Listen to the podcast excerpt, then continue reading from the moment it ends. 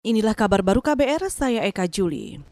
Saudara pakar hukum pidana dari Universitas Islam Indonesia, Muzakir, menyarankan kepolisian mengungkapkan tindakan dan ucapan pimpinan FPI Rizik Sihab yang dianggap menggerakkan orang berbuat jahat. Menurut Muzakir, jika yang diperkarakan adalah kasus kerumunan, maka kasus itu sudah diselesaikan dengan pembayaran denda kepada pemerintah Provinsi DKI Jakarta dalam praktek penegakan hukum itu apabila orang menegakkan hukum karena dicari orangnya. Sementara orang lain berbuat yang sama nggak diapa-apain. Sementara hanya Habib Rizik yang diapa-apain. Ini yang nggak boleh. Gitu. Namanya penegakan hukum yang ditujukan kepada orang tertentu gitu bukan kepada perbuatan pidana maka teorinya ada kejahatannya apa gitu kalau kejahatannya misalnya kumpul-kumpul itu di pidana ya tolong semua yang kumpul-kumpul di pidana semua dong yang di Tangerang yang pilkada macam-macam itu semuanya nggak diapa-apain pakar hukum pidana Muzakir juga menilai ada inkonsistensi pasal yang digunakan polisi untuk menjerat Rizik.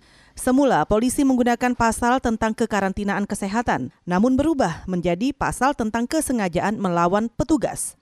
Sebelumnya, Polda Metro Jaya menetapkan Rizik Sihab sebagai tersangka. Rizik menjadi tersangka kasus membuat kerumunan di masa pandemi di daerah Tebet dan Petamburan, Jakarta Pusat. Kita ke soal pilkada. Partai Demokrasi Indonesia Perjuangan atau PDIP Jawa Tengah melarang calon kepala daerah menggelar arak-arakan pasca penetapan pemenang Pilkada 2020. Sekretaris Dewan Perwakilan Daerah atau DPD PDIP Jawa Tengah, Bambang Kusrianto beralasan arak-arakan akan mengundang massa dan berpotensi memunculkan penularan COVID-19 mengimbau kepada teman-teman yang memenangkan pilkada tidak bereforia dengan kemenangan sehingga melalaikan protokol kesehatan. Kemenangan ini ya kita syukuri tidak perlu bereforia dengan berlebihan, kemudian mengadakan arah-arahan segala macam. Itu tadi Sekretaris DPD PDIP Jawa Tengah Bambang Kusrianto. Sebelumnya, 17 pasangan calon kepala daerah yang diusung PDIP di Jawa Tengah unggul dalam versi hitung cepat di Pilkada 2020. Enam pasangan di antaranya melawan kotak kosong.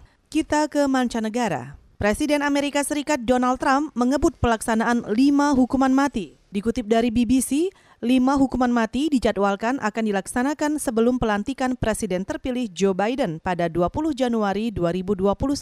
Langkah ini disebut menjadi presiden buruk sebab selama 130 tahun tidak ada pelaksanaan hukuman mati di masa transisi presiden. Jika eksekusi itu terlaksana, Trump akan menjadi presiden yang paling banyak mengawal pelaksanaan hukuman mati.